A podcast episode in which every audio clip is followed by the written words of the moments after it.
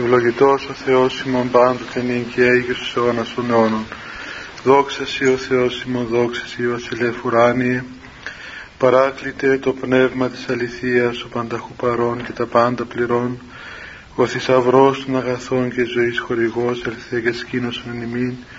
Και καθάρισον ημάς από πάσης κυλίδος και σώσουν αγαθέτος ψυχάς ημών. Αμήν. Καλησπέρα παιδιά, χρόνια πολλά.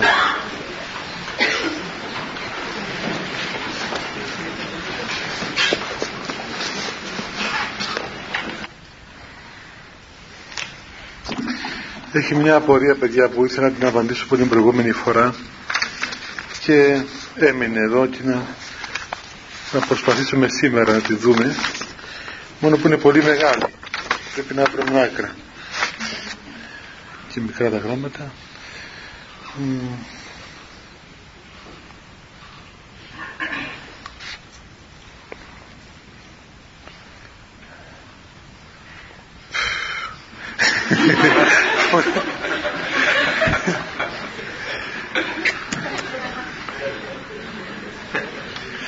Μια φορά είχα πάρει στον κύριο Παΐσιο ένα γράμμα. Κάποιος φοιτητής με έδωσε ένα γράμμα του πάρω. Το πήρε ο γέροντας λέει μα από πού είναι ρε παιδιά από εδώ και βάζουν από εδώ το κάνει έτσι δεν μπορούσε να καταλάβει. Τι να κάνω.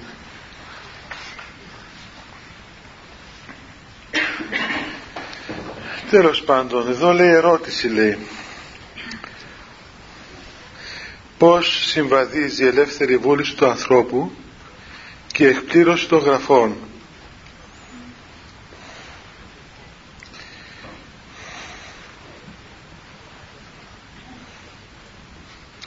Όπως τα βλέπω λέει με την Ορθοδοξία το παιχνίδι ξεκινά στη μέση. Ο άνθρωπος θέλει δεν θέλει πρέπει να παίξει και να αρνηθεί να παίξει ή δεν παίξει σωστά μόνο του και μάλιστα αιώνια. Επιπλέον ξεκινά το παιχνίδι με βαρημένο το προβατορικό αμάρτημα που δεν είναι άλλο από την υπεσμένη φύση του άντρα στην οποία πρέπει να αγωνιστεί.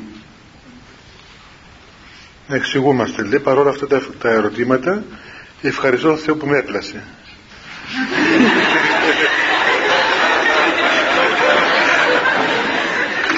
ε, τι μας αλύζει και εμάς τότε.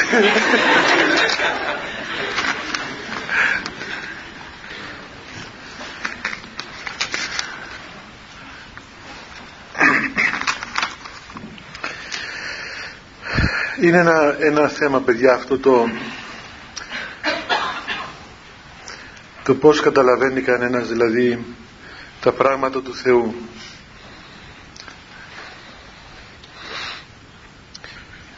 Γιατί όταν ο άνθρωπος ε, δεν έχει αυτή την πνευματική γνώση τότε και λογική ακόμα δεν είναι αγία. Όπως βλέπετε όλος ο άνθρωπος αγιάζεται και γίνεται άγια, άγιο το, το σώμα του αγία η ψυχή του, η καρδία του και η λογική του αγιάζεται του ανθρώπου.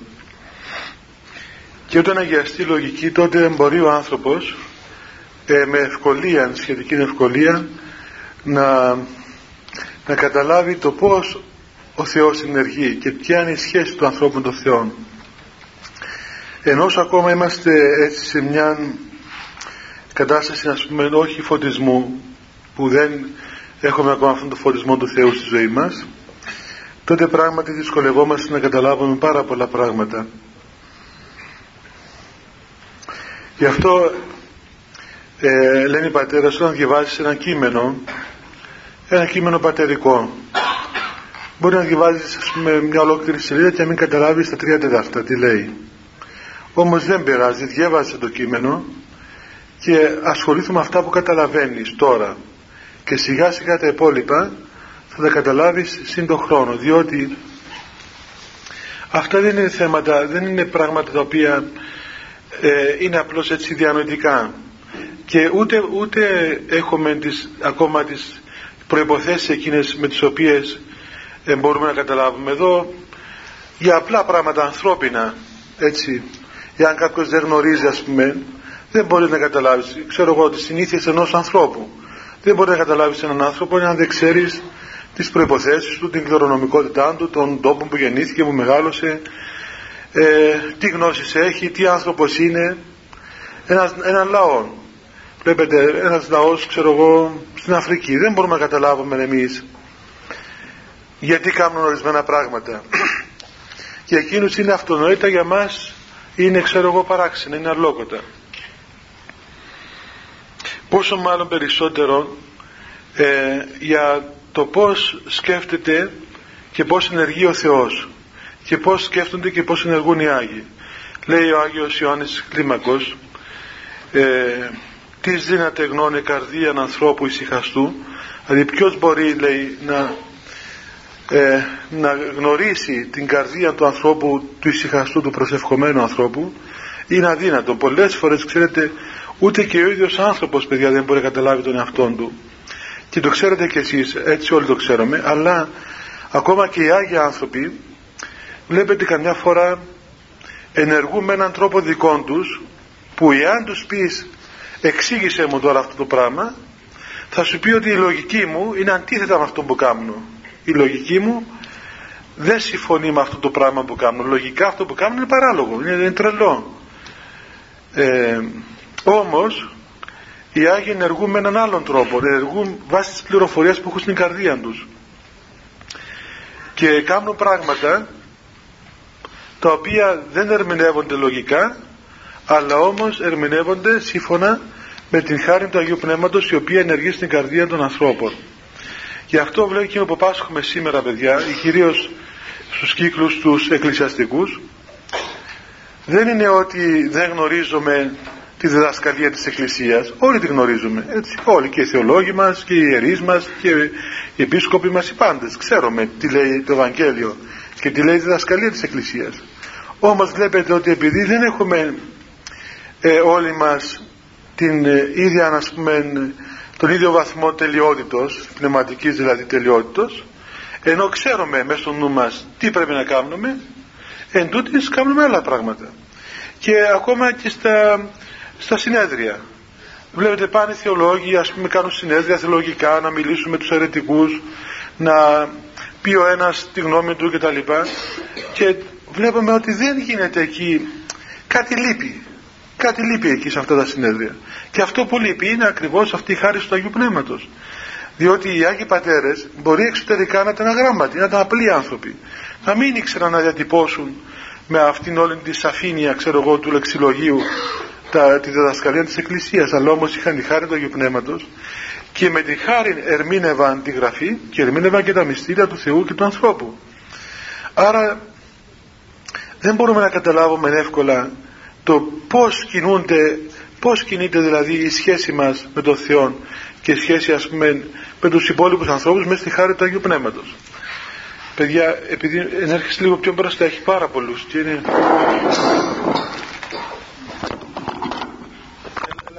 ελάτε, ελάτε, ελάτε Μάρια Χριστόδουλε και εσείς κοπέλες.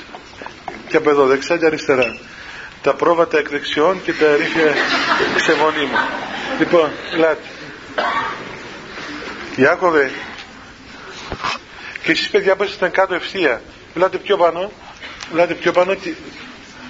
Γιώργο Άντε σπρώξου να στείλει λίγο πιο είναι κρίμα να μένει έχει, έχει κόσμο έξω και είναι κρίμα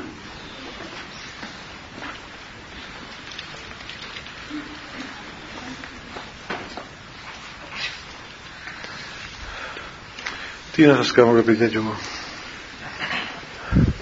Αφού και εσείς δεν κόβει το μυαλό σας και έρχεστε να με ακούσετε.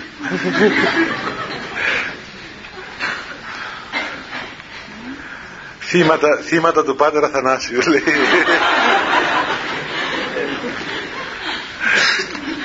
Θύματα του Πάτερ Αθανάσιου τι να κάνουμε;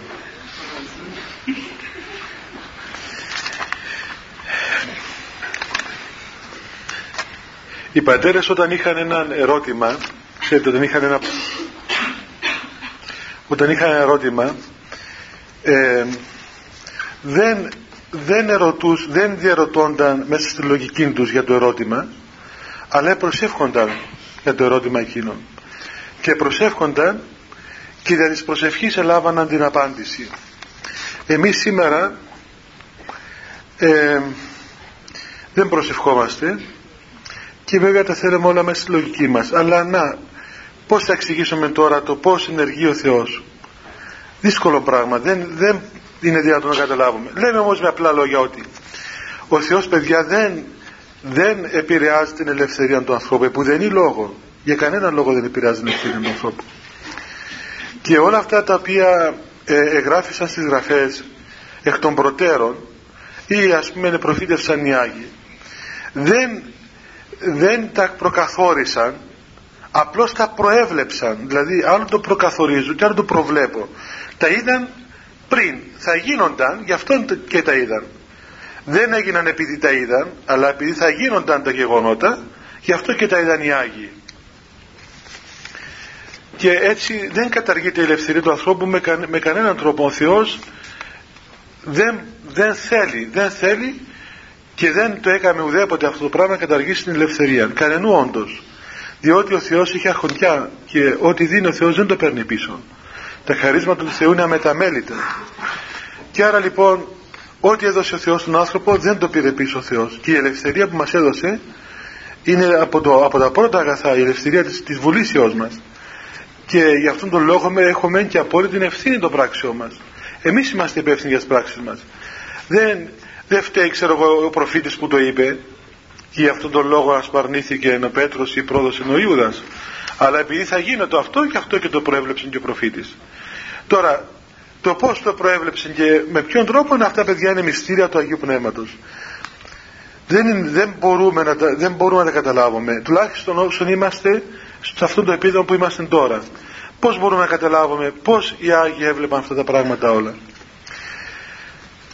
εγώ έχω δει ανθρώπους τέτοιους εναρέτους ανθρώπους όπως τον Γέροντα Πορφύριο και τον Γέρο Παΐσιο και τον Παπαεφρέμ στα Κατουνάκια και όλους αυτούς τους ανθρώπους. Πως αυτοί οι άνθρωποι έβλεπαν χρόνια πριν το μέλλον. Έτσι πως το έβλεπαν. Εγώ πήγα στο Γεροφιλόθιο τον Ζερβάκος δεν θα τον έχετε ακούσει. Όταν ήμουν 20 χρόνων 19 προς, ή προς 20 και πήγαμε μια εβδομάδα μαζί του το, στον πατέρα Φιλοθέος μεγάλος γέροντας ξακουστός μαθητής του Αγίου Νεκταρίου. Αυτή η υπόθεση έγινε το 1900 ε, πότε ήταν 80 κάπου εκεί. Ναι το 80 ίσως. Ή πριν όχι πριν. το 58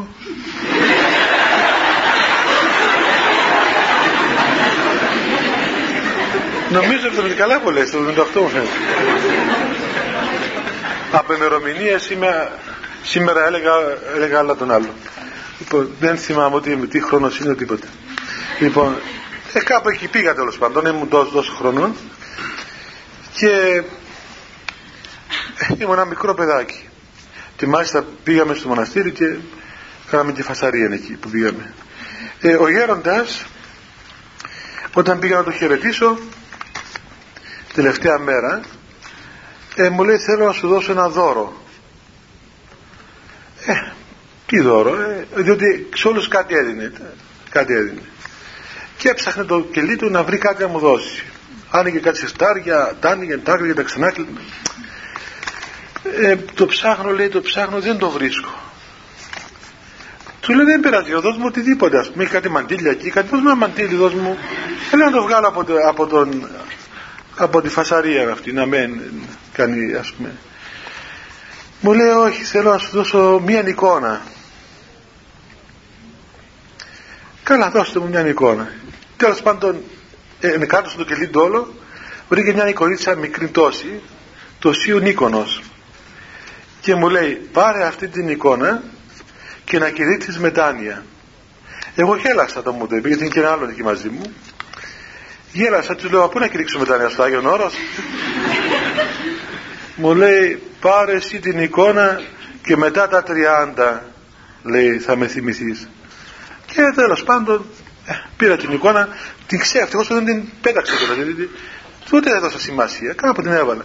Όταν ήρθα στην Κύπρο, Είσαι από το Άγιον Όρος και βέβαια είσαι από το Άγιον Όρος μια σακούλα νάιλον πράγματα. Δηλαδή πίστευα ότι σε ένα μήνα θα πάω πίσω. Λοιπόν, και μετά μου έφεραν τα πράγματα μου από το μοναστήρι και πήγα να τα συγυρίσω. Και βρήκα και την εικόνα του γέροντος του Φιλοθέου. Και πίσω είχε ένα σημείωμα που είχα γράψει τότε και το είχα ξεχάσει και έλεγε πάρε αυτή την εικόνα και να κηρύξεις μετάνοια μετά τα 30 έγραψε και πώς, οι Άγιοι προέβλεπαν τα πράγματα αυτά; Μήπως προκαθόρισαν όχι αλλά η χάρη του Αγίου Πνεύματος έχει αυτήν τη δύναμη. Έχει αυτήν τη δύναμη και είναι, είναι μυστήριο και, και τα παρελθόντα. Ο Γιώργος Πορφύρος έβλεπε πράγματα τα οποία ήταν μέσα αρχαιότητα πριν 5.000 χρόνια π.Χ. μία φορά ταξίδευε να πάει, ερχόταν από την Τίνο νομίζω από ένα νησί και δίπλα του καθόταν μια αρχαιολόγος και γέροντας σχεδόν τυφλός. Και αρχαιολόγος δεν ήταν της εκκλησίας. Οπότε ε, ο γέροντας άρχισε να της λέει ας πούμε διάφορα πράγματα. Εκείνη δεν του πούδησε πολύ σημασία μέχρι που άρχισε και τις περιέγραφε απέναντι στο νησί που έβλεπε το τι υπήρχε πριν 5.000 χρόνια π.Χ. και της, έβλεπε, της λέγε τα πάντα. Τι, τι αρχαία μνημεία, τι γίνεται εκεί. Μα είναι φοβερές περιγραφές πως έβλεπαν αυτά τα πράγματα πως εκκινούνται εκκινούνται ακριβώς με τη χάρη του Αγίου Πνεύματος. Έτσι ερμήνευαν και αυτοί έτσι έλεγαν. Και ο Γιώργο Παΐσιος ακριβώς αυτό έλεγε πολλές φορές που μέσα στην προσευχή του βρίσκεται ας πούμε ε, εκτός του Αγίου Όρους σε άλλους τόπους, σε άλλους χώρους ε, μπροστά του με ε, ανθρώπους που είχαν ανάγκη. Θυμάμαι εγώ μια φορά που ε, κάτι είχε, είχαμε ένα, ένα πρόβλημα στο μοναστήρι και ήμουν εκεί στο Γέροντα και ήταν 11 ώρα τα, τα μεσάνυχτα. Ε, κάναμε προσευχή μετά ο Γέροντας κάπου περπάτησε έξω από το κύλιμα έξω την πόρτα μου λέει ακόμα δεν κοιμήθηκες. του λέω όχι λέω έχω, είμαι στεναχωρημένος σκέφτομαι τον Γέροντα που είναι στην Κύπρο ε, μου λέει τι θέλεις τι θέλεις τον Γέροντα; Λέω έχει καιρό να πάρουμε ένα γράμμα δεν ξέρουμε τι γίνεται μήπως έχουν κανένα δυσκολία αυτά ε, μου λέει βάζει την τηλεόραση να δεις ε, λέω το τι τηλεόραση γέροντα δεν έχω τηλεόραση εγώ. Λέει δεν έχεις τηλεόραση ούτε μαυρό ας πούμε έχουμε τίποτα λέω τίποτα λέει σου λέει να, να βάλουμε να βρούμε κανένα σταθμό λέει στην έχρωμη να βρούμε κανένα σταθμό να, να δούμε. Και το πρωί μετά εγώ ε, περαστεί, γελάσαμε το πάντων. Ξαναπήγα στο κελί αυτός πήγε στο δικό του ε, αυτός προσευχόταν βέβαια μέχρι το πρωί. Το πρωί όταν συναντηθήκαμε μου περιέγραψε με, με πάσα λεπτομέρεια το μοναστήρι στο οποίο ήμουν ο Γέροντας τότε. Με πάσα λεπτομέρεια. Το τι υπήρχε, το, μα τι να σας πω, ε, μέχρι και, και είχε ένα ποδηράκι ο Γέροντας που έβαζε το στελό του μέσα. Ε, πάω στο τραπέζι. Μέχρι και εκείνον ακόμα. Ναι, που είχε τις πένες του, που είχε τα παπούτσια του, που είχε τα πάντα, τα πάντα, όλα, ναι, το Γέροντας Ιωσήφ. Τα πάντα, μέχρι παραμικρή λεπτομέρεια. Και τι έκανε και ο Γέροντας εκείνες τις ώρες και τι γίνεται στο μοναστήρι. Και αυτό το έκανε συχνά. Και μια άλλη φορά θυμάμαι, μας ειδοποίησα για έναν, έναν ιερέα που ήταν στο νοσοκομείο. Κάτι έπαθε και δεν μπορούσαν να το βρουν τι έχει. Και κάποιος ήρθε από Θεσσαλονίκη και λέει στο γέροντα, ξέρετε, ο, ο Τάδε, ο πατήρ Τάδε, είναι στο νοσοκομείο και δεν μπορούν να δουν τι έχει. Του λέω, βγάζω μια ακτίνα, μου λέει εμένα. Του λέω, βγάζω εσύ γέροντα, του λέω, εγώ δεν βγάζω ακτίνα μου λέει τόσα, τόσα παξιμάδια σε τάισα και εγώ μια ακτίνα δεν βγάζεις λοιπόν αστείευόμενος γιατί και το παιδί που ήταν γιατρός. Του λέει ρε Κώστα του λέει εσύ που είσαι γιατρός ρε, του λέει δεν βγάζεις μια ακτίνα να δούμε τι έχει αυτούς τους άνθρωπους ε γελούσαμε. Ύστερα σαν μιλούσαμε άρχισε ο Γιώργος να περιγράφει ακριβώς το τι είχε ο άνθρωπος αυτός που στο νοσοκομείο. Με τα πάση λεπτομερίας και δεν έφτανε αυτό μετά γελούσα γιατί το πήρα σε αστείο του λέει του γιατρού του ακτινολόγου και είναι καθηγητής στο πανεπιστήμιο σήμερα αυτός του λέει στάσου στον τοίχο να σου βγάλω και σε μια ακτή να δούμε τι έχεις λοιπόν του λέει στον τοίχο του λέει α όχι του λέει εκεί πέρα δεν πιάνουν ακτίνες είναι, ήταν, ο, ήταν ο σουβάς μισοχαλασμένος πρέπει να έχει λέει ολόκληρο σουβά από πίσω δεν, τον κοροϊδεύε. Και τον έβαλε στον τοίχο τον γιατρό και του είπε ένα σοβαρό ιατρικό πρόβλημα που είχε και δεν το ήξερε ο ίδιος. Ένα πρόβλημα του σηκώτη του και του λέει εκεί, πάνω, εκεί του λέει πάνω από το σηκώτη σου έχεις πρόβλημα. Και ο γιατρός δεν το ήξερε. Και πράγματι μετά πήγε στο νοσοκομείο και επιβλήθηκε σε μια τεράστια έτσι, θεραπευτική αγωγή. Θέλω να πω παιδιά, αυτά όλα τα πράγματα πώς θα τα ερμηνεύσουμε; Βάσει ποια λογικής. Μόνο όταν μάθουμε τον νόμο του πνεύματος, τον νόμο της Θείας Χάριτος, τότε μόνο ερμηνεύονται και τότε μόνο κατανοούνται και έτσι κατανοούνται και οι Άγιοι άνθρωποι του Θεού διαφορετικά θα κάνουμε πάρα πολλά λάθη. Και το πρόβλημα μας είναι όταν γενικότερα μέσα στην Εκκλησία όταν πηγαίνουμε με τον ορθό λόγο, με τον ορθολογισμό, με τη λογική μόνο να ερμηνεύσουμε είτε τους Αγίους ανθρώπους είτε τα έργα των Αγίων ανθρώπων. Βλέπετε και στην Παλιά Διαθήκη ο Θεός ε, πρόσθεσε κάτι πράγματα τελείως τρελά. Έλεγε το άλλο ξέρω εγώ βγάζει τα ρούχα σου και περπάτα μέσα στον δρόμο τι λογική ήταν τώρα αυτό το πράγμα; Τι όμως το λέει σου το λέω αυτό για, για, για, για κάποιο συγκεκριμένο λόγο. Πήγε ο προφήτης ένας προφήτης είπε σε έναν προφήτη ο Θεός στην Παλαιά Διαθήκη να πας και να βρεις τον βασιλιά του πεις κάτι. Ε, πήγαινε ο καημένος ο προφήτης ο βασιλιάς του που τον κοίταζε τον πέτασαν έξω.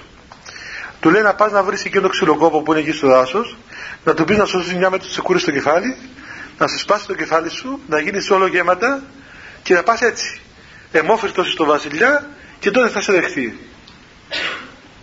Ε, πάει ο καημένος ο προφήτης στο ξυλοκόπο του λέει δώσ' μου μια με το τσεκούρι να μου σχίσει το κεφάλι μου δεν μη γίνεται να κάνουμε τέτοιο πράγμα λέει ο ξυλοκόπος. Δεν πρόκειται να, να χτυπήσω τον, τον άνθρωπο του Θεού και επειδή το είπε αυτό το πράγμα και δεν έκαμε υπακούει στον προφήτη τον έφαγε το λεντάρι το ξυλοκόπο. Τον έφαγε το λεντάρι λέει η Παλαιά Διαθήκη και μετά πήγε σε έναν άλλο του λέει πάτα αξιό με τη αξίνη σου δώσ' μια με το αξίνη σου δεν ευχαρίστως του δίνει μια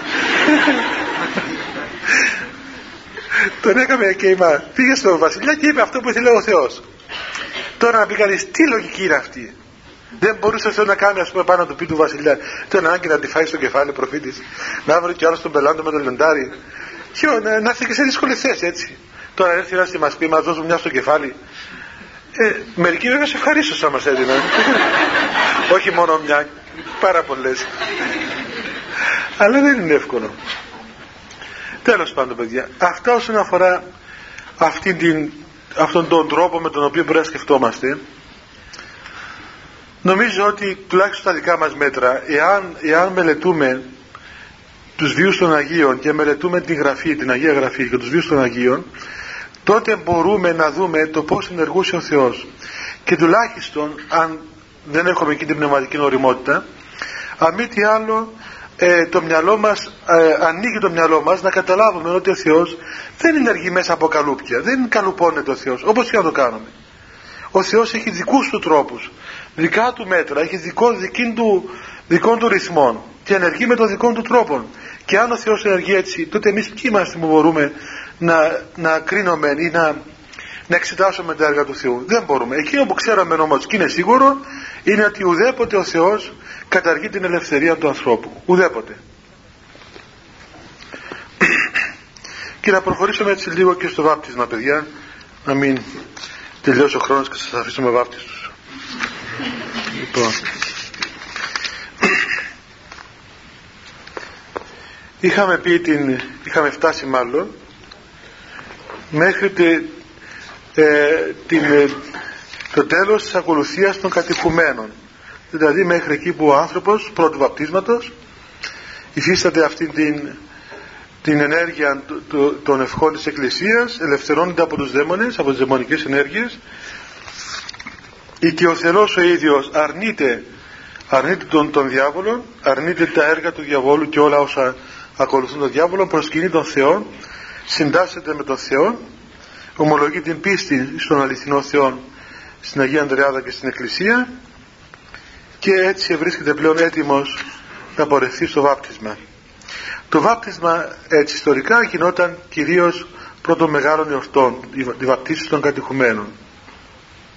Μα και το πράγμα μήπως πέσει κάτω, τι είναι, καμιά εικόνα; Γιατί συνέβη και εδώ δύο-τρεις φορές αυτό. Η ε, εικόνα είναι;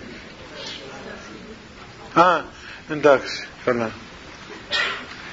Μία φορά έπεσε μια εικόνα εκεί και στο κεφάλι του Σωτήρη. Ε, θυμάστε που έπεσε;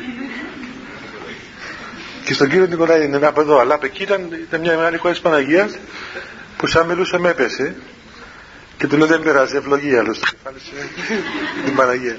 Λοιπόν, γινόταν πρώτο μεγάλο εορτών, κυρίως πρώτου Πάσχα της Αναστάσεως, πρώτο Χριστουγέννο και πρώτης πεντηκοστής και διαφόρων άλλων μεγάλων εορτών δεσποτικών. Λέει λοιπόν όταν τελειώσει η ακολουθία του, των κατηχουμένων εισέρχεται λέει ο ιερέας, λέει η διάταξης εδώ, τυπική διάταξης, το τι κάνουν οι ιερέας δηλαδή. Εισέρχεται ο ιερέας και αλλάζει λευκή ιερατική στολή και απτωμένων πάντων των κυρών λαβών θυμιατών απέρχεται την κολυβήθρα και προσκυνεί λέγον ευλογημένη βασιλεία του Πατρός και του Υιού και του Αγίου Πνεύματος νυν και αίκης στους αιώνας των αιώνων αμήν. Βλέπετε ότι όλη αυτή η, η ακολουθία των κατοικουμένων δεν γίνεται μέσα στον ναό, γίνεται στον Άρθικα, έξω από τον ναό, εκεί που είναι τέλος πάντων ένας χώρος όχι κατεξοχήν αφιερωμένος απόλυτα στο Θεό, είναι έξω από τον χώρο της Εκκλησίας όπου αρνείται κανείς τον διάβολο και διακόπτει κάθε σχέση μαζί με αυτόν μπαίνει μέσα στην εκκλησία αλλάζει την στολή του ιερέας φορεί λευκή στολή και ανάπτει όλα τα κεριά και σημειά την κολυβήθρα και ευλογεί τον Θεό και ευλογεί τη βασιλεία του Πατρός και του Υιού και του Αγίου Πνεύματος. Έχουμε δηλαδή μία μία πορεία, έτσι βλέπετε παιδιά, από το τέρμα μπαίνει μέσα στον ναό. Αυτό μας θυμίζει εκείνη τη διάβαση ε, την οποία είχαν οι Εβραίοι, θυμάστε, όταν έφυγαν από, από την Αίγυπτο, οι οποίοι επέρασαν την Ερυθρά θάλασσα και επέρασαν όλη αυτή τη θάλασσα και βγήκαν στη γη και πορεύτηκαν στη γη της Επαγγελίας. Και μέσα στην εκκλησία μας, όπως είπαμε και άλλες φορές, κάθε κίνηση που γίνεται μέσα στην εκκλησία, κυρίως μέσα στη λατρεία, έχει πάντοτε δύο σημασίες. Είναι αυτό το οποίο βλέπουμε και αυτό το οποίο νοούμε. Έτσι. Τότε ας πούμε φοράει άσπρα ρούχα ο ιερέας να κάνει την βάπτιση και ανάβει τα κεριά. Είναι κάτι το εξωτερικό. Έτσι. Κάτι το τυπικό να το πει κανείς. Όμως είναι απόλυτα αυτά τα πράγματα συνδεδεμένα με την ουσία του γεγονότος. Έτσι. Αλλάζεις στολή λευκή για να δείξει ακριβώς την καθαρότητα στην οποία μπαίνει κανείς με στο βάπτισμα, ανάπτυξε τα κρυβιά για να δείξει το φωτισμό του Αγίου Πνεύματος και αρχίζει το μυστήριο ευλογώντας ακριβώς τη Βασιλεία του Πατρός και του Υιού και του Αγίου Πνεύματος. Όταν τελούμε μέσα στην Εκκλησία οποιοδήποτε, οποιοδήποτε μυστήριο τότε μπαίνουμε σε έναν άλλο χώρο και σε έναν άλλο χρόνο και σε μια άλλη βασιλεία Βρισκόμαστε δηλαδή σε μια άλλη πραγματικότητα από αυτή που υπάρχει γύρω μας. Η Εκκλησία είναι η καινή χτίσης, είναι η καινούρια χτίσης. Δεν είναι αυτό το οποίο υπάρχει γύρω μας. Δεν είναι αυτό το οποίο είναι μέσα στον κατακλυσμό. Αλλά είναι σαν την κυβωτών του Νοέ που μπαίνεις μέσα και είσαι σε έναν άλλο χώρο. Υπάρχει μια άλλη βασιλεία, μια άλλη ατμόσφαιρα, μια άλλη χτίσης. Και αυτή η πορεία της Εκκλησίας και η πορεία του ιερέως και που κάθε είσοδος μικρή και μεγάλη μας δείχνει και την πορεία και τη δική μας και την πορεία ολοκλήρου της Εκκλησίας και ολοκλήρου της ανθρωπότητας. Βλέπετε λέμε τώρα παιδιά ας πούμε περνούμε, βλέπετε όλοι ζούμε μια, ένα, ένα πέρασμα. Τώρα πέρασε ο, ο χρόνος ο παλιός και ήρθε ο καινούριος. Και ε, όλοι μας λέμε χρόνια πολλά, χαρές, ας πούμε ιστορίες και κάθονται και περιμένουν και τη στιγμή μάλιστα που θα περάσει ο χρόνος να μπει ο νέος. Ενώ αυτό το πράγμα σαν γεγονός έτσι σαν γεγονός δεν είναι και χαρμόσυνο. Τι χαρμόσυνο, χαρμόσυνο πράγμα είναι να σου αφαιρούν από τη ζωή σου μια μέρα ή ένα χρόνο ολόκληρο. Είναι λυπηρό είναι, είναι κάτι που είναι εις βάρος μας. Η αφαίρεση του χρόνου είναι εις βάρος μας διότι εφόσον είμαστε πεπερασμένα όντα και έχουμε οπωσδήποτε κάποια ημερομηνία που θα λήξει αυτή η σχέση μας η, η αυτή η ζωή μας ε, κάθε φορά που αφαιρείται μια μέρα ένα, ένας μήνας, ένα δευτερόλεπτο αφαιρεί από τη ζωή μας. Άρα λοιπόν το να περνούν οι μέρες και να περνούν τα χρόνια αυτό δεν μας ωφελεί. Διότι προχωρούμε εμείς προς το τέλος μας. Όμως ε, ο κόσμος του προσπαθεί έτσι να το διασκεδάσει τρόπον αυτή την αίσθηση με τα πανηγύρια και τις χαρές. Η Εκκλησία έχει μια άλλη αντιμετώπιση των πραγμάτων. Η Εκκλησία βλέπει ότι ο άνθρωπος και ο κόσμος ολόκληρος ε, ακολουθά μια πορεία. Έχει μια αφετηρία συγκεκριμένη κάθε ένας από εμάς έχουμε τη συγκεκριμένη ιστορική στιγμή στην οποία υπήρξαμε και ακολουθούμε την πορεία μας πλέον μέσα στην αιωνιότητα αρχή και το τέλος της πορείας μας είναι ο ίδιος ο Χριστός. Λέει ο Χριστός ότι εγώ είμαι το α και το ω. Εγώ είμαι η αρχή και το, και το τέλος. Έχουμε έναν στόχο έχουμε έναν ένα λόγο κάπου πάμε. Δεν, δεν υπάρχει ας πούμε κάτι το αόριστο για μας. Αφού λοιπόν έχουμε έναν στόχο έχουμε έναν, έναν τέλος το οποίο βαδίζουμε άρα αυτή η πορεία μας είναι έλογος. Είναι δηλαδή πορεία συγκεκριμένη. Είναι πορεία λογική. Λογική με την λογική του Θεού. Είναι συγκεκριμένη δεν είναι αφηρημένη. Ξέρουμε πού πάμε και ξέρουμε πού βαδίζουμε και αφού ξέρουμε και βλέπουμε στο τέρμα των Χριστών και όχι μόνο στο τέρμα αλλά και στην αρχή των Χριστών και άρα σε όλη μας την πορεία είναι παρόν ο Χριστός τότε προχωρούμε χωρίς τα γεγονότα του κόσμου αυτού να μας συθλίβουν βέβαια είστε παιδιά ακόμα οι πιο πολλοί εδώ είστε νέοι και ίσως να μην έχετε γνωρίσει παιδιά το, αυτήν τη σκληρότητα της πραγματικότητας έτσι, που συμβαίνει γύρω μας. Ε, δυστυχώς η ζωή μας και η ζωή σας και εσάς και φαίνεται και όσο κανείς είναι νεότερος θα έχει πιο πολλές δυσκολίες προχωρώντας έχει πάρα πολύ σκληρά πράγματα μέσα. Πάρα πολύ σκληρά πράγματα ε, ίσως και παλαιότερα να ήταν τόσο σκληρά τα γεγονότα αλλά σήμερα φαίνεται ότι είναι πιο σκληρά. Και και απλά πράγματα. Να σας πω κάτι. Χθες το βράδυ πότε χθες προχθές νομίζω χθες χθες το βράδυ μου στη Λεμεσό σπίτι της μητέρας μου το, το γονιό μου και έφερα, έφερα μια πίτα εκεί να φάμε το βράδυ. Ε λέει να, να, να τη φάμε εντάξει ε, μας έκοψαν όσο ένα κομμάτι το βάλαμε στο πιάτο και άνοιξαν και την τηλεόραση να δουν τα νέα. Ε, είμαστε και σε ξένο σπίτι δεν μπορούμε να κάνουμε τι, τι θέλουμε. Αυτοί είναι άνθρωποι του κόσμου θέλουν να δουν και τα νέα. Και αρχίζει η τηλεόραση. Δύο άνθρωποι ξέρω εγώ σε έναν τόπο εδώ βρήκαν τραγικό θάνατο διότι ας πούμε ανέπνεγαν τη σόμπα. Και εμείς τρώγαμε. Μετά ένας άνθρωπος στο πέρα παιδί ξέρω που ήταν στο κιλάνι σκότωσε έναν άλλο γιατί κάτι έπαθα σαν και, ναι, και δείχνει και εκείνο το βρε παιδί μου λέω μας έκοψε τώρα εξήπες δεν μπορούμε να φάμε.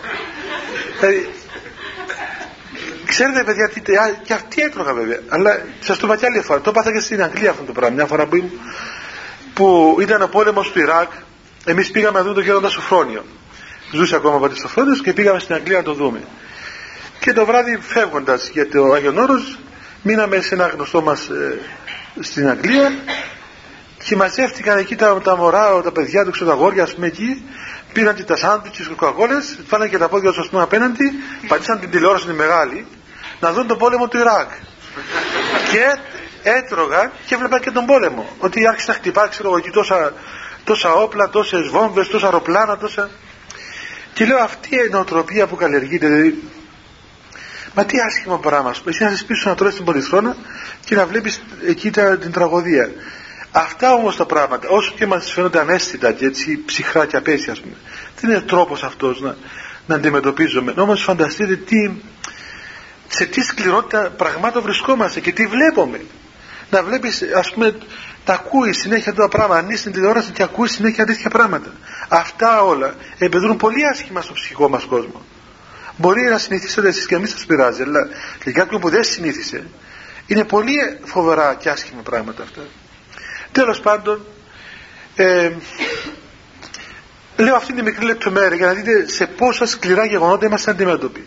Και όταν αργότερα εσείς μπείτε στη ζωή σας και θα συναντήσετε πολύ σκληρότερα πράγματα και μεγάλες απογοητεύσεις.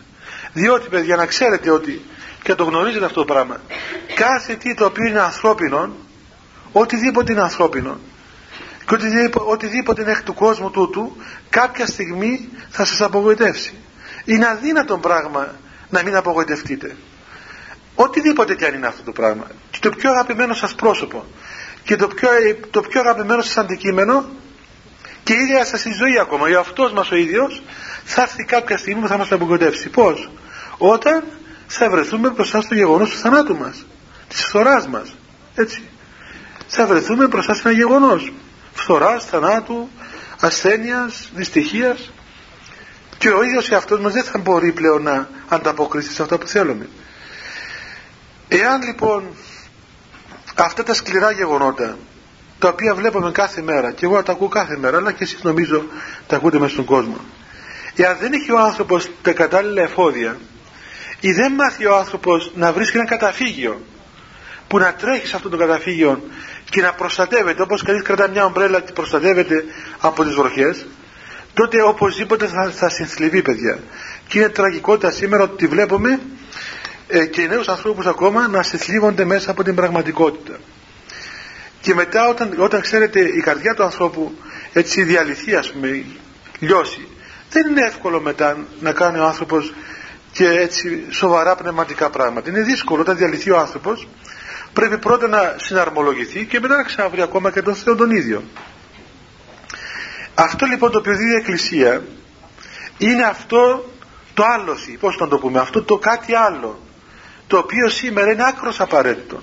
Ιδιαίτερα για όλους μας και για σας που είστε νέα παιδιά. Ώστε όταν, όταν τα γεγονότα μας συθλίβουν έτσι σαν μια, σαν μια βαριά πέτρα που πάει να μας λιώσει ολόκληρους και να μας εξαφανίσει τότε και γύρω μας δεν υπάρχει τίποτα πλέον να μας, να μας ε, δώσει αυτήν την, την άνεση. Το μόνο που μπορεί να μας κρατήσει είναι αυτή η σκέπη της Εκκλησίας. Και όταν λέω Εκκλησία βέβαια δεν εννοώ τους ανθρώπους Εκκλησίας. Καμιά φορά μπορεί και άνθρωποι της Εκκλησίας να μας φύγουν κι αυτοί. Αλλά ενώ την Εκκλησία σαν χώρο της παρουσίας του Αγίου Πνεύματος. Εσύ με κάποιον ε, μοναχόν κάποτε ο οποίος ε, ε, βρίσκεται σε μια πάρα πολύ δύσκολη θέση πάρα πολύ δύσκολη θέση. Κάποιος πειρασμός ε, έγινε και τέλος πάντων ο μοναχός βρίσκεται σε δύσκολη θέση. Και μου έλεγε ότι ευτυχώς που το μόνο που μπορούσα να κάνω ήταν να τελειώ τη Θεία Λειτουργία ήταν ιερέας. Και τελώντας τη Θεία Λειτουργία ήταν ο μόνος τρόπος τον οποίο μπορούσα να αναπνεύσω. Και μετά όπως κάποιος που βγαίνει από πάνω από τη θάλασσα και παίρνει μια μεγάλη αναπνοή και να ξαναπάει από κάτω έτσι μπορούσα να, να υπομένω και να περάσω. Ξέρετε ότι ε, στη ζωή του ανθρώπου υπάρχουν τέτοιες φοβερές ώρες. Θυμάμαι έλεγε ο πατήρ Σοφρόνιος ότι όταν έγινε ένας πειρασμός στο Άγιον Όρος τότε το 1944-45 που ήταν ο γέροντας του Άγιον Όρος τότε ήταν, αυτός ήταν Ρώσος ο Ιερός Σοφρόνιος. Και ήταν τότε με τους Γερμανούς κατάσταση κατοχής στην Ελλάδα. Ε, κάπως έμπλεξαν τα πράγματα πήγε στο Άγιον Όρος κάποιος κατάσκοπος Άγγλος ο οποίος τώρα δεν ξέρει κανείς. Ήταν κατάσκοπος και παρίστανε των μοναχών ήταν Άγγλος που μετενόησε έγινε μοναχός και μετά ξαναεπέστρεψε πίσω. Τέλος πάντων ήταν ένας Άγγλος περίφημος αυτός πάρα πολύ σπουδαίος άνθρωπος μορφωμένος ο οποίος ήταν ε, έγινε μοναχός στο Άγιον Όρος έγινε ιερέας έγινε πνευματικός εσυνδυόταν με τους πνευματικούς πατέρες και με τον πατέρα Σοφρόν και με άλλους και κάποια μέρα εξαφανίστηκε και ξαφνικά τον είδαν αξιωματικό σε ένα αγγλικό στόλο, ξέρω εγώ, στρατιωτικό στόλο. Και έγινε άλλο μέσα στο Άγιον Όρος. Και βέβαια, όσοι ε, σχετίζονταν με αυτόν τον άνθρωπο, ε, βρέθηκαν έτσι σε κάποια δυσκολία. Δηλαδή, τι θα πούν, τι θα έλεγαν; Αφού τον έβλεπαν σαν άνθρωπο του Θεού. Δεν πίστευαν ότι αυτός ήταν κατάσκοπος, ήταν οτιδήποτε. Αλλά έγινε. Ποιος ξέρει. Το παράδοξο είναι ότι αυτός ο άνθρωπος, ο, ο Άγγλος, μετά ξανά άλλαξε και πέρασε τη ζωή του δίπλα από ένα μοναστήρι με μεγάλη μετάνοια και είχε και έτσι ουσιακών θάνατων. Δεν ξέρει κανείς. Γι' αυτό ήταν ένα παράξενο πρόσωπο στο Άγιο Τέλος πάντων. Αλλά εστράφηκαν οι πάντες εναντίον των, των πατέρων και εναντίον και του Γερόντα Σοφρονίου που ήταν και Ρώσο και τα λοιπά, ήταν έτσι δύσκολοι. Και έλεγε ο Γερόντα ότι ήμουν σε τόση δυσκολία και οι πάντες ήσαν εναντίον μου που εδιαρωτώ μου μερικές φορές και έλεγα άραγε μήπως είμαι δαίμονας δεν είμαι άνθρωπος δηλαδή έφτασε στο σημείο παιδιά να αμφισβητήσει το δίδω τον εαυτό του.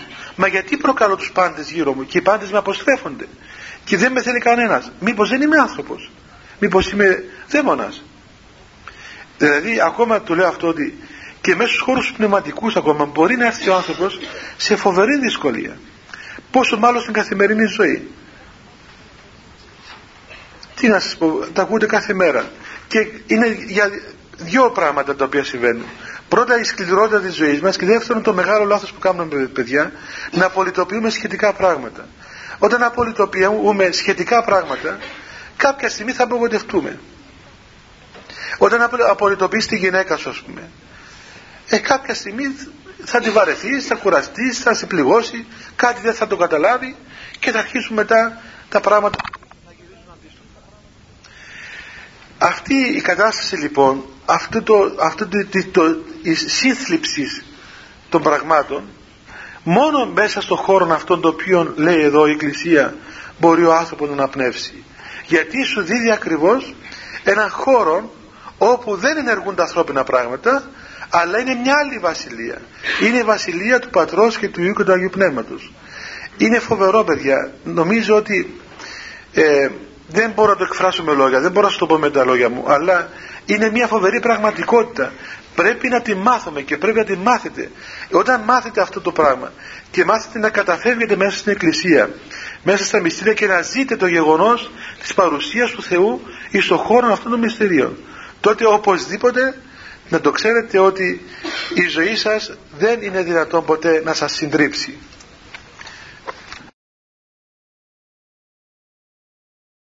Είναι σαν μια μέγενη που όσο και αν, και αν σε σφίγγει φτάνει σε ένα σημείο που δεν μπορεί να πάει παρακάτω. Και εσύ εκεί έστω και στριμωγμένος με ελάχιστα όμως μπορείς και να πνέεις.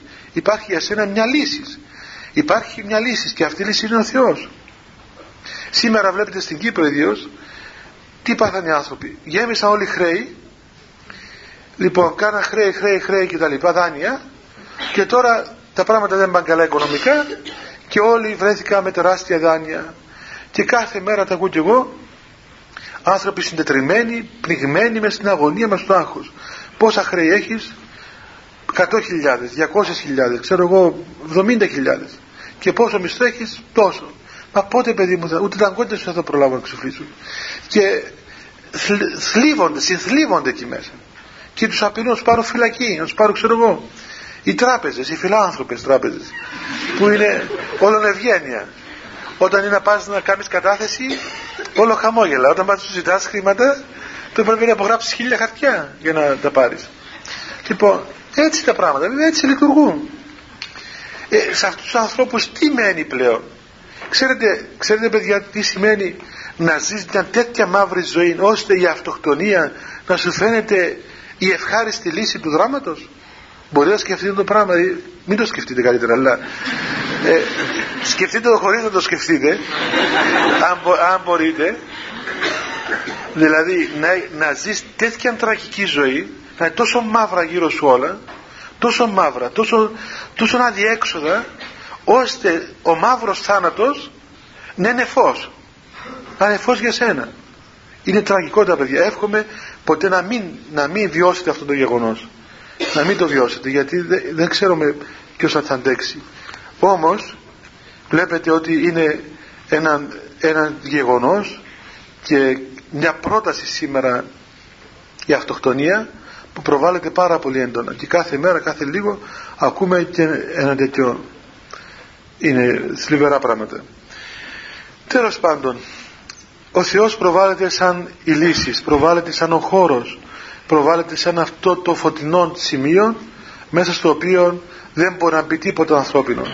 Και ο άνθρωπος καλείται να παραδώσει τον αυτόν του σε αυτήν την πραγματικότητα. Να παραδώσει τον αυτόν του στην πρόνοια του Θεού και να ξέρει ότι όπου και να πάει και στη φυλακή ακόμα να πάει και ό,τι και αν του συμβεί ο Θεός θα είναι παρόν. Δεν μπορεί τίποτα να του στερήσει τον Θεό έλεγε, έλεγε η Βασίλισσα η Ευδοξία για τον Άγιο Χρυσόστομο όταν έφερε στα δόντια της αντίον του γιατί αυτός ήταν αρχιεπίσκοπος στην Κωνσταντινούπολη ήταν, ήταν πατριάρχης και βέβαια ο, σαν Άγιος άνθρωπος που ήταν ασφαλώς δεν κολάκευε τη Βασίλισσα για τις κακουργίες που έκαμνε. Και εκείνη κάθε λίγο δεν τον ήθελα να το δει μπροστά της. Οπότε ε, μια φορά τα έβαλε με τη Βασίλισσα γιατί έκαμε μια αδικία και αυτή ετοιμαζόταν, ετοιμαζόταν να τον εξορίσει και να τον ε, κάνει ας πούμε να τον σουβλήσει. Και ο Άγιος Χριστός όταν του έλεγαν ξέρεις μα η ευδοξία θα σε, θα σε εξορίσει, θα σε πριονίσει, θα σε ρίξει στη θάλασσα ε, έχει ένα ωραίο λόγο εκεί που απαριθμεί ότι τι θα μου κάνει η Βασίλισσα; Να μου πάρει τα υπάρχοντά μου μα αφού δεν έχω τίποτα. Γυμνός ήρθα στον κόσμο γυμνός θα φύγω δεν έχω τίποτα. Θα μου στερήσει το φαγητό μου μα τι τρώω εγώ κάτι παλιοπίτερα έτρωγε. Θα με εξορίσει ας με εξορίσει του Κυρίου εκεί και το πλήρωμα αυτής. Όπου και να πάμε στη γη είναι θα με πετάξει στη θάλασσα. Και η θάλασσα ο Θεός την έκαμε και εκεί ο Θεός κατοικεί μα θα με κόψει κομμάτια μα και τον Ισαΐαν τον προφήτων έκοψαν κομμάτια. Ε, απαριθμεί όλα τα βασανιστήρια που έλεγε ο Βασίλης να του κάνει. Και αυτός έλεγε ότι κι αν μου κάνει και αυτό έχουμε τους προφήτες, τους μάθητες, τον έναν τον άλλο. Τέλος πάντων δεν έβρεσκε. Το μόνο πράγμα λέει, το οποίο μπορεί να με βλάψει αλλά δεν μπορεί να, το, να, να μου το πάρει είναι την ψυχή μου ένα πράγμα μπορεί να βλάψει εμένα, διαμαρτία. Και μόνο ένας μπορεί να με βλάψει, ο Ιωάννης. Ουδής να τε βλάψει Ιωάννη, ή μη μόνον Ιωάννης έλεγε. Κανένας δεν μπορεί να βλάψει τον Ιωάννη τον Χρυσόστομο, παρά μόνο εγώ ίδιος. Αν θέλω και αρνηθώ τον Θεό και τη σχέση μου με τον Θεό, εγώ θα βλάψω τον εαυτό μου. Τα άλλα όλα είναι φαινόμενα. Τίποτα δεν είναι. Είναι, είναι πώς να πούμε, θέατρο σκιών. Τέλος πάντων, αφού λοιπόν εδώ στην ακολουθία έχουμε αυτή την ευλογία της Βασιλείας του Θεού τότε προχωρούμε σε μία σειρά από αιτήσεις από προσευχές οι οποίες αφορούν το νερό. Έτσι. Να αγιαστεί το νερό αυτό με την επιφύτηση και τη δύναμη και την ενέργεια του Αγίου Πνεύματος να καταπευθεί στο νερό η χάρη της απολυτρώσεως η ευλογία του Ιορδάνου η καθαρτική ενέργεια της Αγίας Τριάδος να φωτιστούμε οι πάντες με το φωτισμό του Αγίου Πνεύματος για τις επιφυτήσεις του Αγίου Πνεύματος να αναδειχθεί το νερό αυτόν αποτρόπιον δηλαδή αντίθετον αυτό το οποίο αποτρέπει κάθε επιβολή ορατών και ορατών εχθρών και να γίνει άξιος ο εναυτό βαπτιζόμενος ο βαπτιζόμενος του νερών σε αυτάρτου βασιλείας του Θεού να αναδειχθεί Υιός φωτός και κληρονόμος των αιωνίων αγαθών να, να γίνει κοινωνός του θανάτου και της Αναστάσεως του Χριστού να διαφυλαχθεί σε αυτόν η στολή του βαπτίσματος και η ιεραβόνα του Αγίου Πνεύματος άσπυλος και αμόμητος στην ημέρα τη φοβερά του Χριστού και να γίνει για τον βαπτιζόμενο των νερών αυτών λουτρόμπαλιν και νεσίας της άφησης αμαρτιών. Είναι μια σειρά, μεγάλη σειρά παιδιά από αιτήσεις, πάρα πολύ σπουδαίες αιτήσεις και πολύ έτσι δυνατές αιτήσεις τις οποίες ο ιερέας προσεύχεται στο Θεό και όλα αυτά τα πράγματα να γίνουν μέσα σε αυτό το νερό του βαπτίσματος.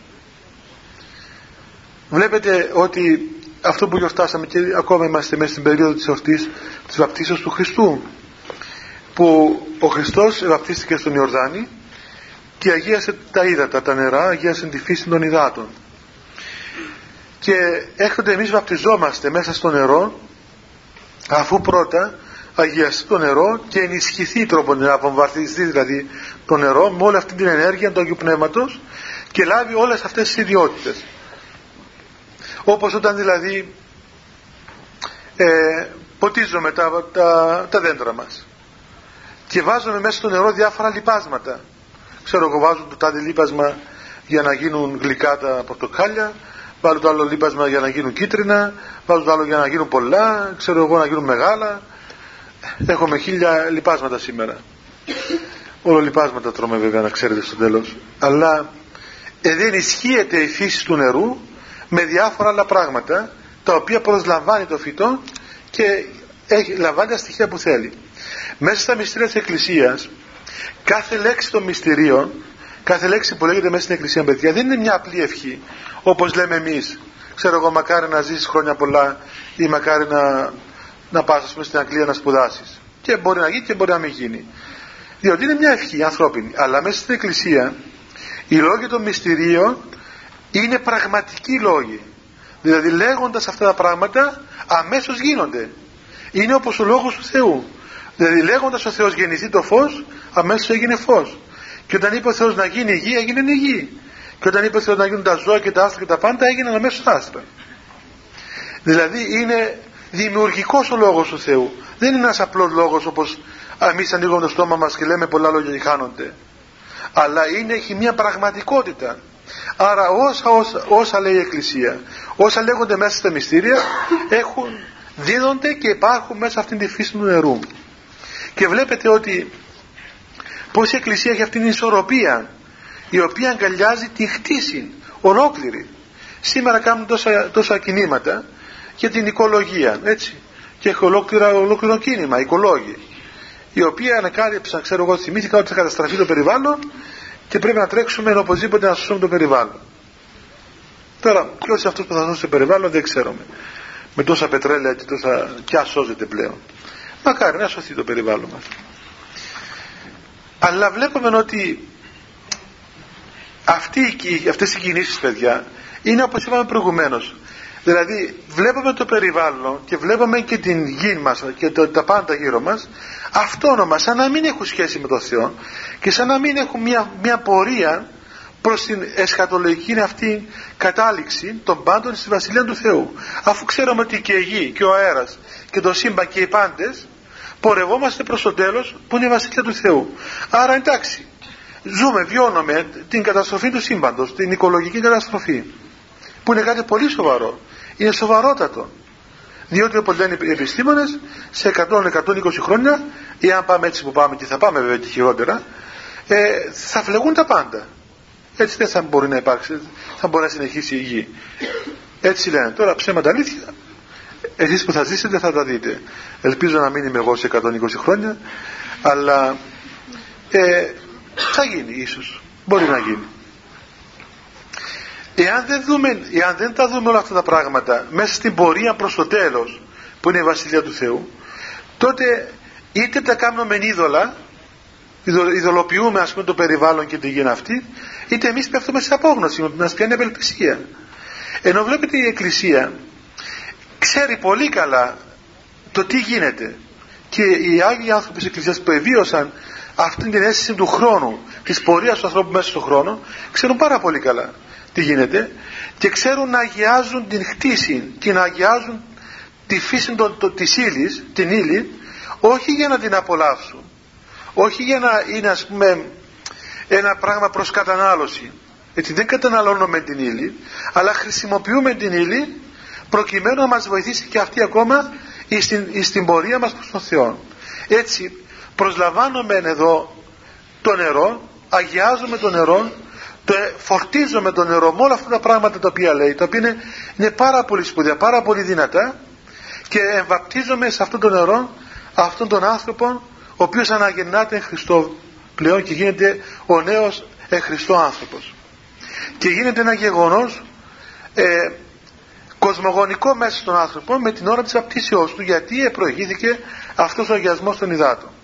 Ξέρετε παιδιά ότι αυτή η σχέση με την ύλη και με τα πράγματα που υπάρχουν γύρω μας είναι κάτι που υπάρχει νομίζω τουλάχιστον στον λεγόμενο χριστιανικό κόσμο μόνο μέσα στην Ορθόδοξη Εκκλησία αυτή η ισορροπία. Και είναι μεγάλη υπόθεση ο άνθρωπος να καταλάβει και να, να ερμηνεύσει μέσα του της σωστή σχέση με τον άλλον άνθρωπο και με την ύλη των, των πραγμάτων ακόμα. Να μάθει να μην τα καταναλώνει. Να μην είναι σαν το, ξέρω, το πανφάγον των ζώων που αρχίζει και τρώει τα πάντα. Το ίδιο πράγμα και στη σχέση με τον άλλον άνθρωπο. Όταν με ρώτησαν αυτές τις μέρες, λέει για το άβατο. Όπου πήγαινα με ρωτήσει για το άβατο. Θα κάνουμε τον μαχαιραν άβατο; Βέβαια, ναι, τέλος πάντων. λοιπόν, ήθελα να πω ότι είναι γυναίκες που τα ρωτούν, αλλά βρέθηκαν και ένα-δυο άντρες που το ρώτησαν. Του λέω εγώ, κοιτάξτε να δείτε κάτι. Ο σκοπός δεν είναι να γίνει άβατο να μην γίνει άβατο. Έτσι, δεν είναι αυτό το πράγμα. Εάν ένας χώρος θα γίνει άβατος ή δεν θα γίνει άβατος. Ο σκοπός είναι να υπερβούμε αυτές τις διακρίσεις. Να υπερβούμε τη διάκριση του φίλου. Να μην βλέπω τον άλλο άνθρωπο σαν γυναίκα και η γυναίκα μην βλέπει τον άλλο άνθρωπο σαν άνδρα. Να υπερβεί αυτά τα πράγματα. Πρέπει να τα υπερβούμε. Από τη στιγμή που δεν τα υπερβαίνουμε, τότε δεν είμαστε τέλειοι άνθρωποι. Τότε πού πάει αυτό που λέει ο Απόστολος ότι ε, για, τον, για τους ανθρώπους του Θεού δεν υπάρχει δούλος και ελεύθερος, Έλληνας και βάρβαρος, άνδρας και γυναίκα. αλλά οι πάντες είναι εν Χριστώ Ιησού ένα πράγμα από τη στιγμή που, που μέσα στην εκκλησία ε, δεν είμαστε ακόμα στην πνευματική κατάσταση εκεί που να βλέπουμε τον άλλον άνθρωπο σαν άνθρωπο, σαν πρόσωπο, σαν αδελφό μας εν Χριστώ. Αλλά το βλέπω σαν γυναίκα, το βλέπω σαν άνδρα. Σημαίνει είμαστε πνευματικά νήπια. Εντάξει, και τα νήπια τα πνευματικά χρειάζονται τα νήπια αγωγία και χρειάζονται τα, τα παιδικά πράγματα. Δεν αντιλέγω ότι από παιδαγωγική απόψη μπορεί να χρειάζεται. Αλλά δεν σας κάνουν εντύπωση, παιδιά, ότι η Εκκλησία δεν έχει εκκλησίες για άντρες και εκκλησίες για γυναίκες.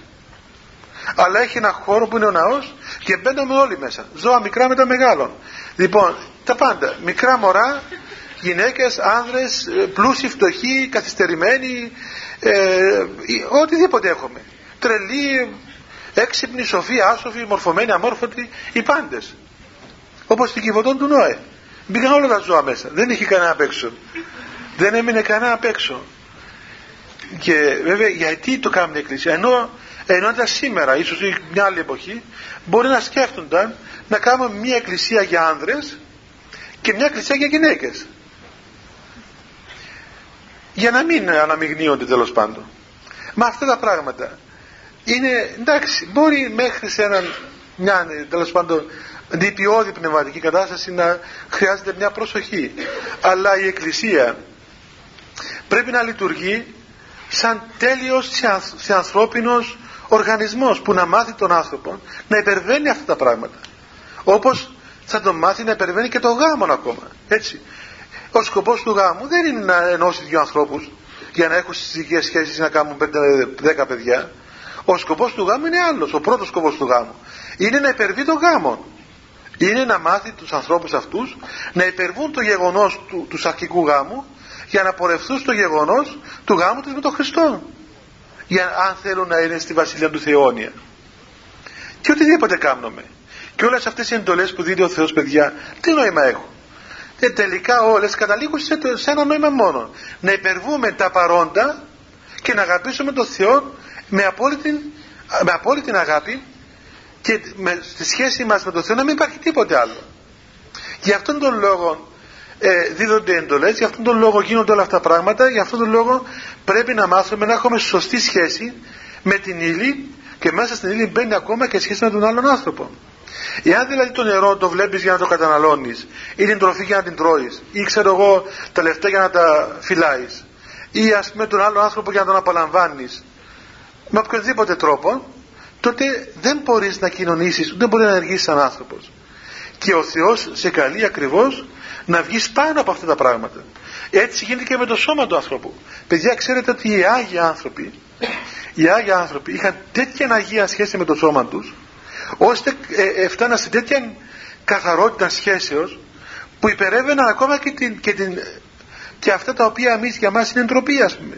Βλέπετε έχουμε Αγίους που ήταν γυμνοί. Τελείως γυμνοί. Και λέει, λέει ένας Άγιος για, τον, για έναν άλλον Άγιο ο οποίος ήταν, ήταν, είχε φτάσει τέτοια απάθεια και είχε τόσο σβήσει από, το, από τον νου του ε, η αίσθηση αυτή των το, το, μεταπτωτικών φαινομένων ώστε μπορούσε, δηλαδή έπρεπε να τον προλάβουν να φορά τα ρούχα του γιατί μπορούσε να ξεχαστεί και να βγει έξω έτσι ας πούμε. Δηλαδή όπως ένα μωρό το οποίο δεν έχει την αίσθηση της εντροπής γιατί δεν έχει την αίσθηση του πάθους. Εμείς γιατί δεν τρεπόμαστε γιατί έχουμε την αίσθηση της αμαρτίας του, του πάθους ότι αυτό είναι κακό, το άλλο είναι κακό και τρεπόμαστε. Ή έχουμε μας πιάνει η αίσθηση της αναισθησίας η οποία υπάρχει σήμερα και αυτή ας πούμε δυστυχώς και φωτογραφιζόμαστε ας πούμε ξέρω εγώ μέσα, σε αφήσεις μέσα αυτά ε, έγιναν βίντεο ας πούμε τα πάντα και τα βλέπει κανείς εκεί.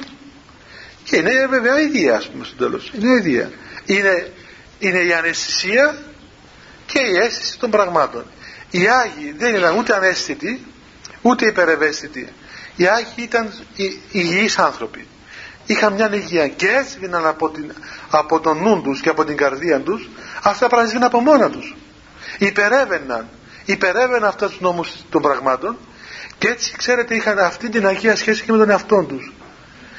Δεν ξέρω παιδιά, εάν καμιά φορά το ζήσετε αυτό το πράγμα, αλλά εάν αγωνιστείτε, εάν αγωνιστείτε να ζείτε σε μια ζωή έτσι σοφροσύνης τουλάχιστον σαρκικής ας πούμε να ζείτε με, με σοφροσύνη και με εγκράτεια τότε θα δείτε ότι αποκτάτε με τον εαυτό σας μια άλλη σχέση και αισθάνεστε τον εαυτό σας το είναι σας τα μέλη του σώματός σας όλα ανεξαιρέτως σαν κάτι το, το τίμιο σε κάτι το άγιο σε κάτι το, το πολύτιμο.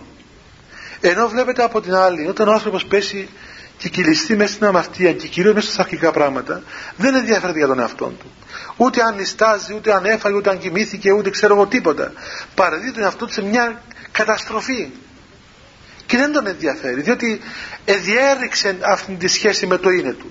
Και καταστρέφει τον εαυτό του διότι η αμαρτία λειτουργεί κατά έναν τρόπο έτσι που ζαλίζει τον νου του ανθρώπου δεν έχετε δει και εσείς νομίζω θα έχετε δει. Και νέους ανθρώπους ακόμα που δεν τους ενδιαφέρει. Ούτε αν θα ζήσει ούτε αν θα πεθάνει το ρωτάς έφυγες δεν θυμάται κοιμήθηκες βρε παιδί μου κοιμήθηκα δεν περάζει ας μην κοιμηθώ κοιμάται ας πούμε σαν κάθεται κοιμάται σαν στέκεται δεν έχει ούτε καν τη στοιχειώδη μέρημνα για την, για την υπόσταση του είναι τραγικότητα ιδίως στον νέο άνθρωπο. Ε, βέβαια, έχουμε και την άλλη άκρη που στέκομαι δύο ώρες στον καθρέφτη. Μήπως χυθεί μια τρίχα και πάει από την άλλη μπάντα. Ε.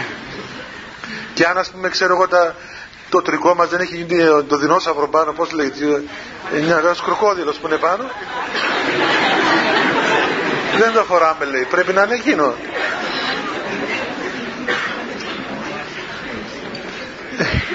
Ε, δηλαδή είτε από, από την τελεία ας πούμε ατιμελησία να είμαστε ξέρω εγώ ξεσχισμένοι και βρώμοι και αυτά δεν μας ενδιαφέρει τίποτα.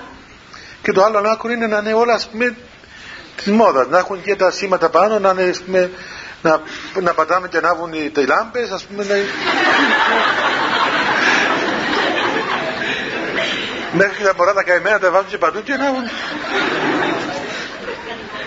τι πράγματα δηλαδή τι, τι ανισορροπία υπάρχει στον κόσμο. Μια ανισορροπία φοβερή. Βάσανο. Βάσανο. Να περιμένεις τον άλλο να χτενιστεί για να φύγουμε και να χτενίζετε μία ώρα και να καρτεράσει. Μα πού είναι ρε παιδί μου αυτό; Μία ώρα να χτενίζετε. Μία ώρα να, να ετοιμάζετε. Να φτιάχνετε μια ώρα. Τέλος πάντων παιδιά, ουχ πέρασε και ώρα. Λοιπόν, να μην σας κουράζω άλλον μόνο θέλω να τελειώσω λέγοντας το εξής ότι ε, το ξέρεις που τελειώνω με φαίνεται. Ε, εκμεταλλευτείτε αυτήν την θαυμαστή αρμονία την οποία δίδει η Εκκλησία παιδιά. Για να αποκτήσετε αυτήν την περίφημη αυτήν την μοναδική ελευθερία με όλο σας το περιβάλλον με τους φίλους σας, με τις φίλες σας, με τους γονείς σας, με τους γέρους, με τους νέους, με τους, με τους μεγάλους, με τους μικρούς και προπάντων με τον εαυτό σας. Δεν, δεν βρίσκεται αλλού αυτή η αρμονία. Για να μην πάνε στα πνευματικά πράγματα, αλλά τουλάχιστον σε αυτά τα οποία βλέπουμε κάθε μέρα, αυτή η αρμονία του ανθρώπου, η οποία ξεκινάει από τη σχέση του με, το, με τον εαυτό του, με την ψυχή του και το σώμα του και τον νου του, και μετά γυρνά γύρω γύρω και αυξάνει στους γονείς μας, στους φίλους μας, στο περιβάλλον μας, στους εχθρούς μας. Αυτό που είπε ο Χριστός αγαπά τους εχθρούς ημών. Δεν το είπε για να γίνουμε βλάκες, αλλά για να δείξει ότι δεν μπορείς, εάν έχεις αρμονία με τον Θεό και έχεις αρμονία με το είναι σου, δεν μπορεί να τον μισάς. Τον εχθρό σου, έστω και αυτός που να σε φάει. Και ότι αυτός τελικά που μισά τον άλλον, αυτός πάσχει. Και αυτός ο οποίος δεν μισά, αυτός έχει ειρήνη και δεν έχει πρόβλημα κανένα πρόβλημα. Τέλος. Λοιπόν τα πάντα ρε παιδί μου. Ρε παιδί μου τώρα τι γίνεται. Α, την άλλη φορά παιδιά θα είμαστε εδώ στις 25 25 Ιανουαρίου έτσι. Ημέρα Δευτέρα.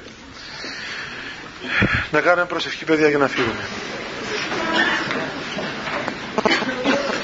Χριστέ το φως των αληθινών το φωτίζουν και αγιάζουν πάντα άνθρωπον ερχόμενοι στον κόσμο σημειωθεί το εφημάς στο φως του προσώπου σου είναι ένα αυτό ψωμεθα φως το απρόσιτον και κατεύθυνον τα διαβήματα ημών προς εργασία των εντολών σου πρεσβείες της Παναχράντου του Μητρός και πάντως των Αγίων Αμήν. Διευχών των Αγίων Πατέρων ημών, Κύριε Ιησού Χριστέ ο Θεός, ελέησον ημάς αμήν. Καλό βράδυ παιδιά και καλή χρονιά.